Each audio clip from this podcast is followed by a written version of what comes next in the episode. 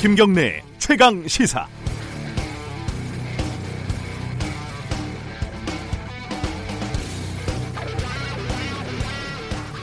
억울한 일을 당한 피해자들을 인터뷰를 해보면요. 보통 이런 얘기를 많이들 하십니다. 내가 원하는 것은 보상도 아니고 처벌도 아니다. 진심 어린 사과면 된다. 근데 저는 이런 생각에 반대하는 편입니다. 사과는 얼마든지 꾸며낼 수 있고 진심은 연기할 수 있는 거 아니겠습니까? 사과와는 별도로 실질적인 어, 처벌, 보상 꼭 필요하다고 저는 생각하는 편입니다. 전두환 씨 일당이 어제 12.12 군사반란 당일에 모여서 와인에 샥스핀에 1인당 20만원짜리 코스를 먹으면서 자축을 했다고 합니다. 전두환 씨도 사람인데 어, 밥은 먹어야 되고 사람도 만나야겠죠. 하지만 헌정을 유린하고 역사의 시계바늘을 거꾸로 돌린 국가적인 범죄가 벌어진 날 범죄자들이 보란 듯이 축하연을 벌이는 건 차원이 다른 문제입니다. 어, 그런데 현장 화면을 자세히 보면요. 전두환 씨 앞에 놓인 와인잔이 비어 있더라고요. 그리고 호탕하게 웃으면서 건배사도 했다고 하고 엘리베이터를 거절하고 계단을 걸어서 내려왔다죠. 건강하다는 겁니다. 생각보다. 골프장에서 운동도 열심히 하는 걸 우리가 봤고요. 사과는 예전에게 그런 것 같고요. 앞으로 법적인 처벌도 다 받고 추징금 천억 원도 다 납부하고 역사적인 단죄도 받고 먹을 욕 다 먹을 때까지 살아있을 정도로 충분히 건강한 게 다행이면 다행이고 그나마 위안이라면 위안일 겁니다. 12월 13일 금요일 김경래 최강 시사 시작합니다.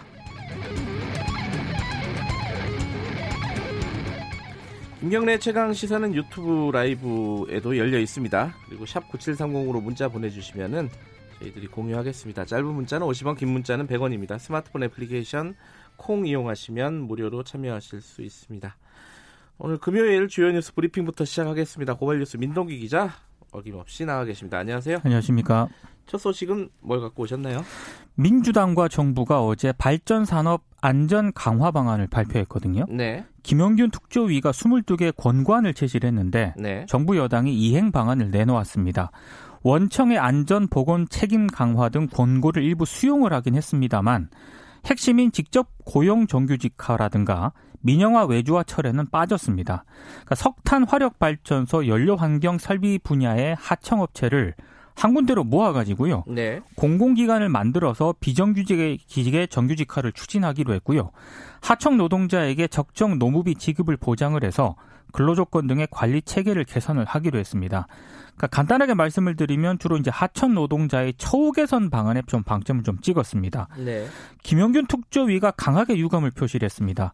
발전소에서의 반복된 죽음은 업무가 외주화돼서 권한과 책임이 분리가 되고 위험이 구조화된 결과라고 지적을 했고요. 네. 당정이 직접 고용 방안을 회피하고 자회사로 외주화 구조를 유지하겠다는 것은 권고안의 핵심 취지에 배치되는 것이라고 비판을 했습니다.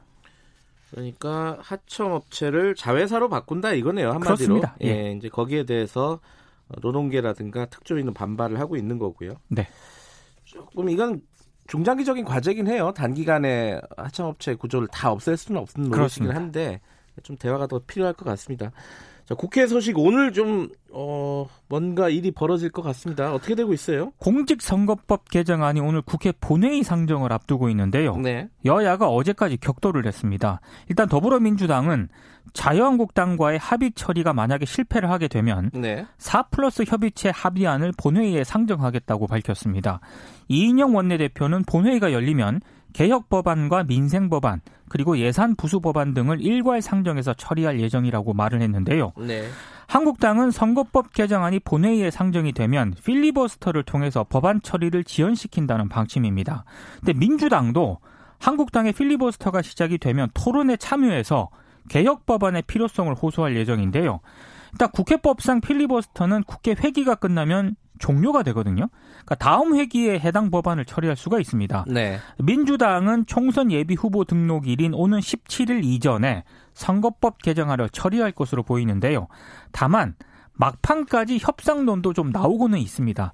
이인영, 심재철 원내대표 모두 대화 필요성을 아직까지는 거론을 하고 있기 때문인데요. 문희상 국회의장은 오늘 오전 3당 원내대표들과 합의 도출을 위한 막판 회동을 가질 예정입니다. 민주당은 어, 우리 갈 길 가겠다. 그렇습니다. 이렇게 얘기를 했고 자유한국당은 나를 밟고 가라 이러고 있습니다. 어, 오늘 상정이 돼도 통과될 수는 없는 거죠 현실적으로. 그렇습니다. 필리버스터가 예. 진행이 될 거고 다음 회기에서나 가능할 것 같습니다. 어, 호르무즈 해협의 파병을 검토하고 있다고요? 청와대가 참모 장교 한 명을 이 호르무즈 해협에 파나, 파견하는 방안을 검토를 하고 있는데요. 네. 일단 장교를 먼저 파견을 하고 전투병력은 추후 상황을 보고 결정하겠다. 이런 전략으로 보입니다. 네. 그러니까 미국의 파병 요구를 일부 수용을 하면서도 이란과의 관계 악화를 막기 위해서 단계적인 참여를 좀 고민하고 있는 것 아니냐 이런 전망이 나오고 있는데요. 네. 일단 여러 가지를 좀 고려한 것으로 보입니다. 특히 북미 비핵화 협상이 겉돌면서 한반도에서 군사적 긴장이 치솟고 있는 그런 상황인데요. 네. 정부 입장에서는 이런 상황 관리를 위해서도 미국과의 긴밀한 공조가 절실한 그런 상황이거든요. 이런 측면이 고려가 된 것으로 보입니다. 근데 청와대 고민정 대변인은 아직은 검토 단계라면서 어떤 내용으로 최종 결정될지는 끝에 가봐야 한다. 이런 네. 입장을 밝혔습니다. 어, 이게 결국은 파병을 하게 되지 않을까 싶어요. 그렇습니다. 예, 미국과의 관계도 그렇지만은 석유 수급 문제가 굉장히 크기 때문에 네. 뭐 지금까지는 뭐 검토 단계라고 하지만은 그렇게 진행이 되지 않을까라는 예상은 많이들 하고 있습니다. 네. 아까 전두환 씨 관련된 얘기 제가 오프닝에서 잠깐 말씀드렸는데 간단하게 정리하고 가죠. 어제 낮 12시부터 2시간 동안 그 강남의 고급 식당에서 수차례 건배사가 오갔고요. 네. 전두환 씨가 대화의 상당 부분을 큰 소리로 주도를 한 것으로 확인이 됐습니다. 네. 1인당 20만 원이 넘는 코스 요리로 와인, 고급 샥스핀이 이제 들어갔고요. 네.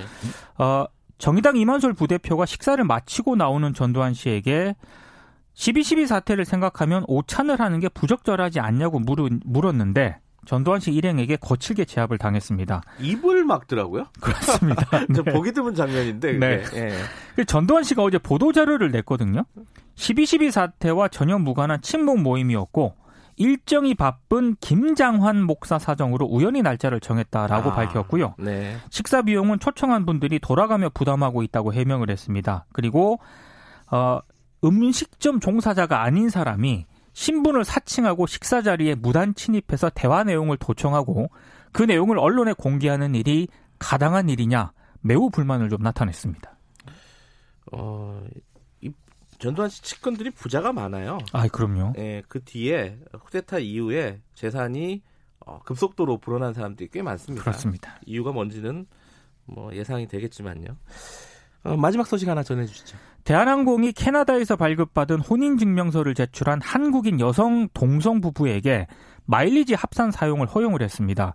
대한항공 측은 가족 마일리지 제도 시행 시점부터 개인의 성을 구분하거나 차별하는 별도의 규정을 두고 있지 않다고 밝혔는데요. 네. 각 국가의 관련 법에 근거해서 가족 관계를 인정을 하고 가족으로 등록하고 있다고 밝혔습니다.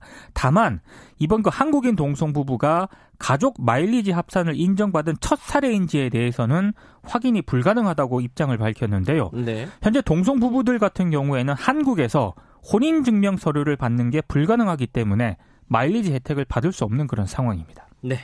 자, 오늘 브리핑은 여기까지 듣도록 하겠습니다.